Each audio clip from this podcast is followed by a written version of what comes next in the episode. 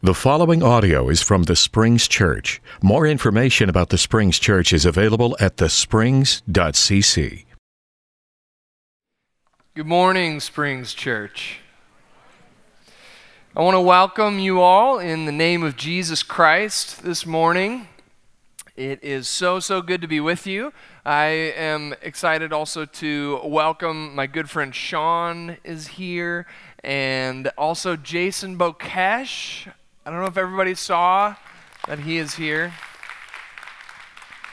So, so good to have you all here with us this morning. And it's a it's a great time for me. I'm excited to be back in the pulpit with you this morning. It's been about eight, nine weeks, and uh, Ben and I usually take about that amount of time each summer to kind of step away from the week-to-week grind of preaching and put some time into longer sermon series planning and prep and to focus on other parts of our jobs. And it's a great time for us, but also for everyone, because we always get some fantastic guest preachers every time we step away. So I was really looking forward to this past series, and it really delivered. I want to thank everybody who came from outside the congregation, everybody within, Michael, Jim, Kelly, Brad. Yes, fantastic, great sermon series.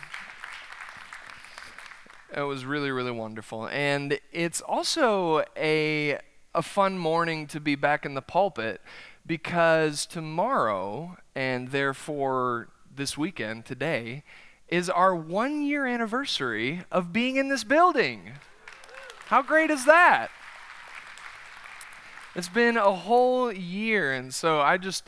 I think there's so much to look back on over this last year in gratitude for how God has brought us here, even beyond the last year, and the way that He has faithfully brought us here together into this place. And so it's it's wonderful to be with you this morning. We're beginning a new sermon series, which is also kind of an old sermon series.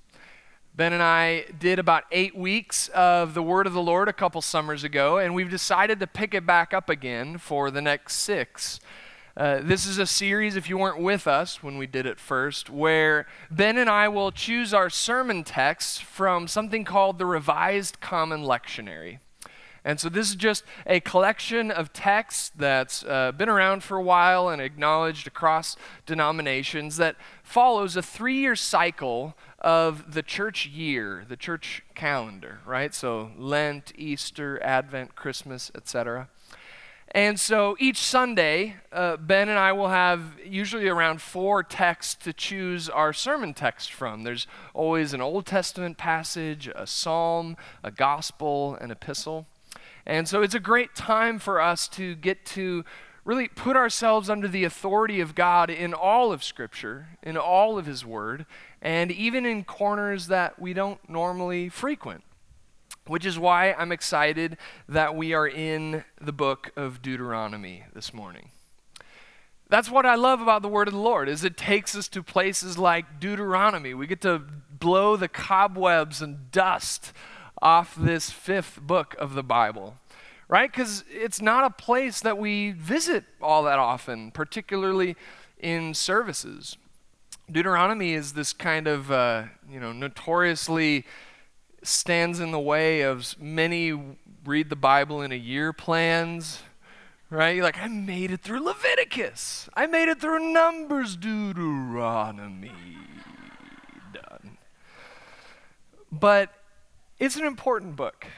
Uh, in fact, Don Rorkassy, who just preached last week from Matthew chapter four, the temptation of Jesus, you'll notice that Jesus quotes three different passages of Scripture to the devil. Anybody want to guess where those three passages are found? Deuteronomy is where Jesus quotes three times. And in light of that, I think we ought to reevaluate the kind of importance that we place, not just in Deuteronomy, but in all of Scripture. And so that's why I'm excited to spend some time there with you this morning. Let's go ahead and begin in prayer. Lord God, we give thanks for this morning. We thank you for your word that is ever true and that continues to change and transform us. We thank you for the opportunity to gather, to grow, and to go together as a church family, as people being built up into the body of Christ. I ask again for the gift of preaching this morning, Lord, and that you would open up our hearts and illuminate our minds with your words. It's in the name of Jesus we pray. Amen. My favorite Paul Simon album is Graceland. And it's a fantastic record if you haven't heard it. It's it's a high water mark for his post-Garfunkel career. And it's really great because he collaborated with a lot of uh, musicians from South Africa, actually kind of controversially at the time. But it's a great record, start to finish. However, when I first started listening to it, I didn't love tracks three and four. Uh, tracks three and four just didn't quite fit into the rest of the album for me. There were some kind of like grating harmonies, and there was like some weird instrumentation and accordion at one point, and it just wasn't what I was really expecting or wanting in context of the whole rest of the album. But as I've gone on, I've continued more and more, of course, to appreciate tracks three and four on Graceland. They're great, and and those harmonies that didn't seem quite in place, now I realize fit beautifully in the whole. And, and and it is the product, the whole thing, of one unified authorial voice of Paul Simon. I'm, of course, not just talking about Graceland. I'm talking also this morning about Deuteronomy and Scripture. Deuteronomy is a distinct voice in Scripture. It's got a really unique theological take on things. And there are times where the sounds we hear in Deuteronomy don't seem to coalesce with the rest of what we expect in Scripture.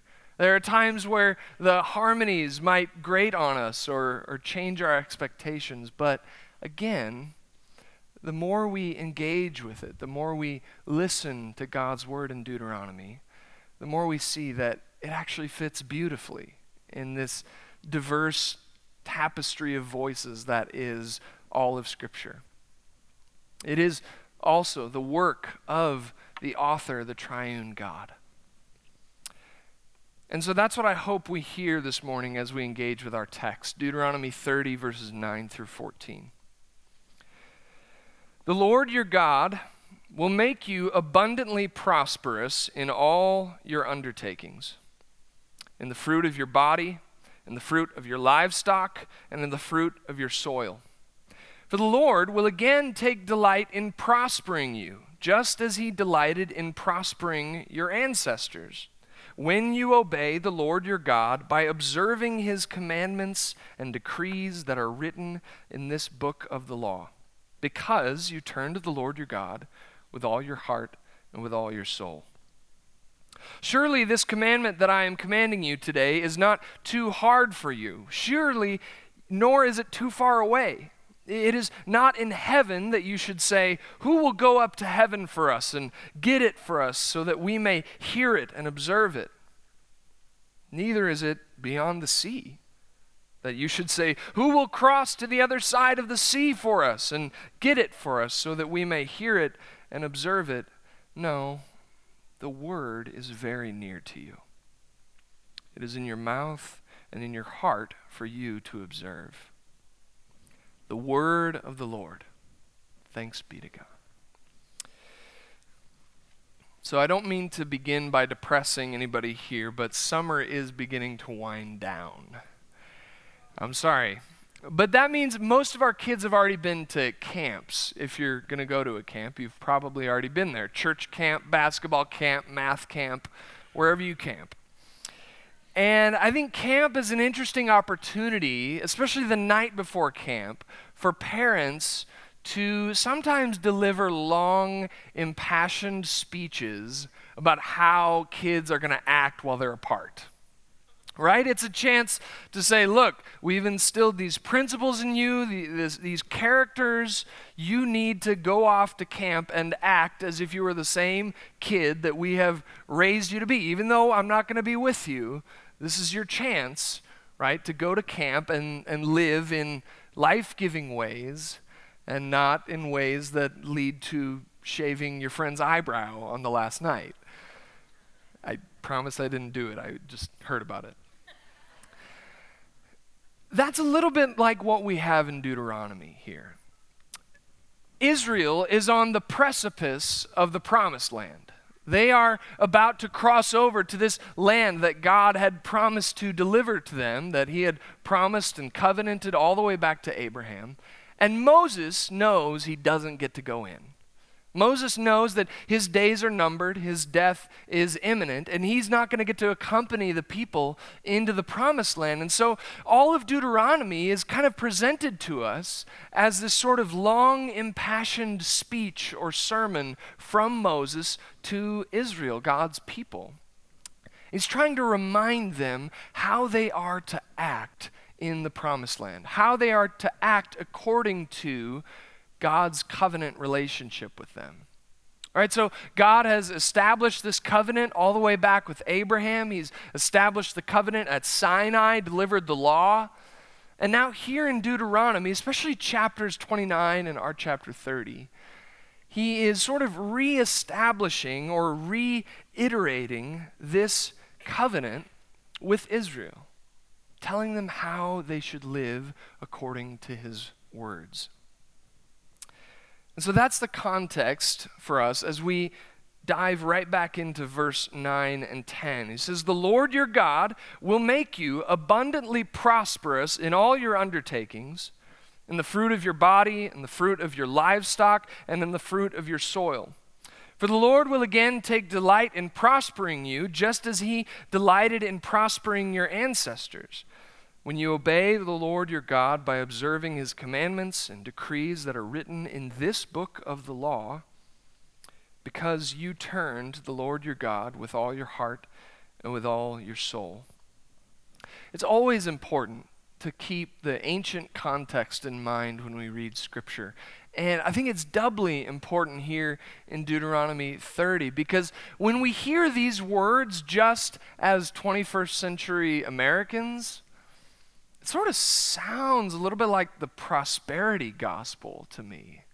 I don't know if anybody else picked up on that or or knows what the prosperity gospel is. If you haven't heard the name, you've probably ingested it unconsciously throughout your lives at some point. But the prosperity gospel is essentially the belief that if I obey God, my life will be great. Right? If I simply just follow God's commandments, then things will go well for me. I will be blessed. If I donate to this televangelist fundraising campaign, maybe one day I will be able to afford a private jet of my own. That's the prosperity gospel. And I think we have a tendency to hear Deuteronomy thirty with those kind of ears, to hear these promises of blessing and abundance. Well, if I obey God, me, Brett, then my life's going to be fantastic. Or, or in the context of our country, if America will obey God, then everything's going to go well for us. We will be blessed. Or our small business, or our nonprofit, or our political party, what have you. That's the problem with hearing this passage only with our own ears. You see, the prosperity gospel is a bit like sampling a song. Right? If we've already talked about Deuteronomy as a kind of distinct song on the album of Holy Scripture, the prosperity gospel lifts like a, a little melody, maybe the verse melody from Deuteronomy, and it builds a completely different song around it. Right? You've heard this. It's it's common in R and B and hip hop. You know, P. Diddy will take like a guitar lick from The Police, and he'll write a totally different song around it that's different and possibly even antithetical to the original. That's a bit like what the prosperity gospel, or really bad theology, false teaching in general. It, it lifts a line, and, and then it builds something completely different around it. That's what happens when we come to this text forgetting the context. And so I want to I want to push back against that kind of misreading. I think we already have by talking about this promised land context. This is a word delivered to Israel on the edge of the promised land. God is, is trying to get them into the promised land, and Moses is saying, look, you guys have messed up a lot before, and it didn't go well. God really wants this to go well. He wants you to live up to your end of this covenant. He wants to bless you and prosper you in order to bless all nations, if you remember Genesis twelve. But there's another way I want to nuance this text for us. You see, I think these promises of abundance in Deuteronomy thirty, insofar as they apply to us today, I think they apply and they are true. It's partial now and perfect later. The promises of abundance in Deuteronomy thirty are partial now and perfect later. Here's what I mean by that. It is true that following God's commandments can and often does bring things into alignment in your life. These are commands intended to be life-giving. Right? It is true that these aren't just arbitrary rules trying to suck the fun out of life. These are rules trying to give life and promote human flourishing, God's law. And so when you live according to God's law, yes, some things will go well for you. For instance, when you follow God's command to forgive, guess what? That usually releases you from a lot of hatred and anger and contempt and grudge holding. And all of a sudden, because I've followed this commandment to forgive someone who has wronged me, not only have I maybe assuaged some hurt in others or in the community, but I've probably freed myself to be a happier, healthier, more whole and peaceful person. So it is true that, yes, following God's commands can make things go well for you in certain ways. That's what they're designed to do, to help you live with the grain of the universe. But it's also true that following God's commands does not always lead to abundant prosperity. Right? It's, it's partially true. Sometimes following God's commands lead you directly down the path of suffering. The most obedient human being to God's commandments ever was Jesus Christ. And we all saw where that led him. Right? It led him down the path of the cross. And so there's another sense in which following God's commands do not lead us necessarily to abundant prosperity now. It's partial now. It's imperfect in this imperfect fallen world. But these promises of abundance in Deuteronomy thirty are ultimately pointing towards the later perfection. Right? Every promise of goodness and truth and beauty and abundance in the Bible is ultimately pointing us to that greater hope, to the wedding feast of the Lamb, to the restoration of all things, right? To Jesus coming back and setting things finally right with the world. It's, it's partial now. It's perfect later. All right, these promises of abundance are made to Israel on the plains of Moab with Moses, and yet they do apply to us partially now and perfectly later as we look ahead to God's fulfilled future. But the success of this prosperity in Deuteronomy is, is precipitated on obedience, right? The obedience to these commands. And so verse eleven kind of gives us another strange note in this song. In verse eleven, Moses says, "Surely this commandment," delivering God's word to them, "that I am commanding you today is not too hard for you, nor is it too far away." I assume every parent's going to go home and inscribe that on the doorposts of your kids' bedrooms. This command is not too hard for you. Did you hear that? As the father of a toddler, though, there are times, right, when, when we think, no, this isn't too hard for you. You can do this. You can eat one bite of the noodles that Mama made for you. Right? You, you can go to sleep after the third glass of water I gave you and not need a fourth. Right? I, I don't think it's far-fetched to hear, to listen to this passage with that kind of tone. God thinking, no, you, you can do this. This isn't too hard for you. I actually think Jesus kind of echoes this in the Gospels with his disciples often. Right? It's like, you guys, faith of a mustard seed, right? You can stay up one hour praying with me before I'm arrested, right? You can do this.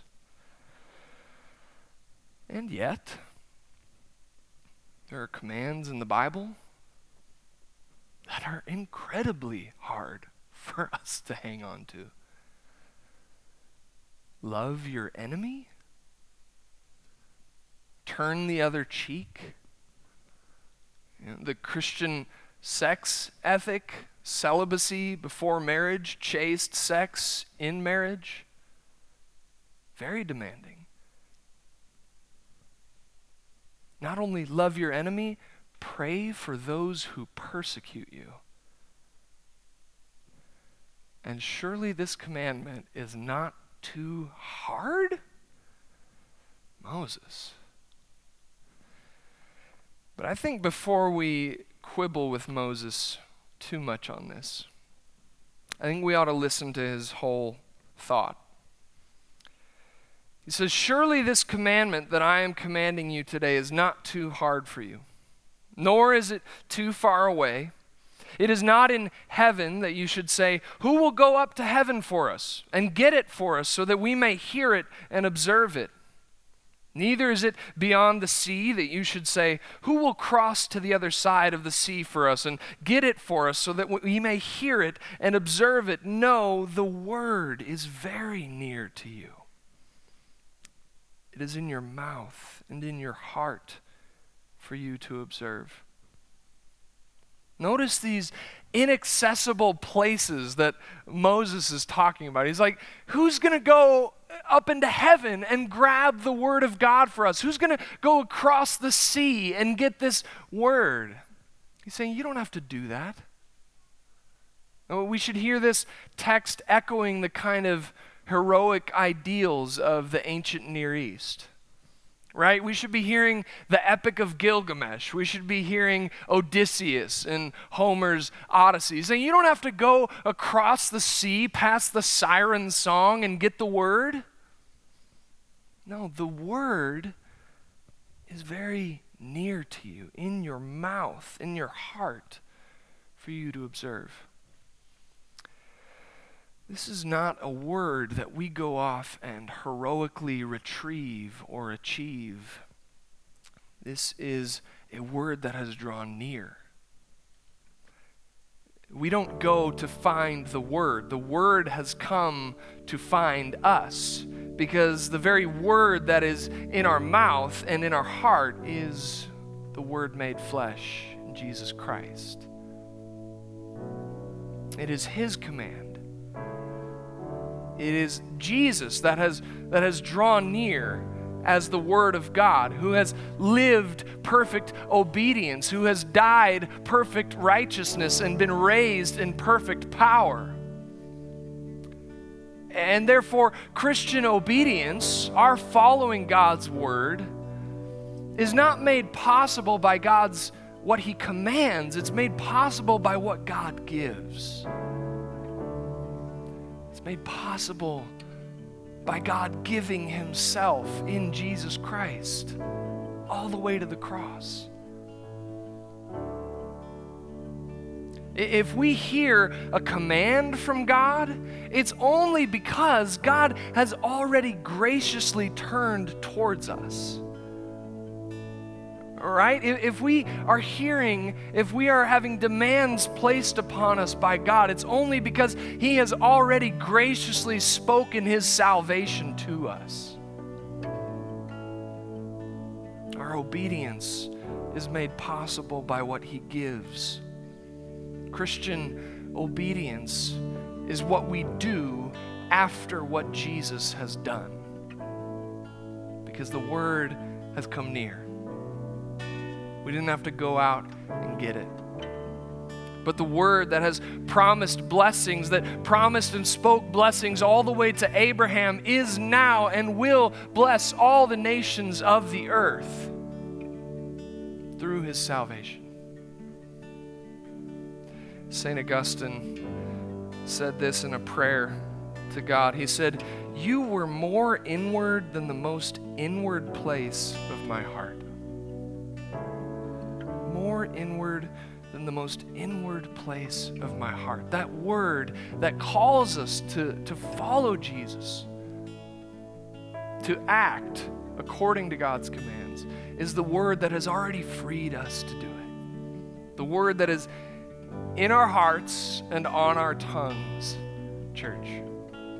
So let us stand and praise that word together with the word on our tongues in Jesus Christ.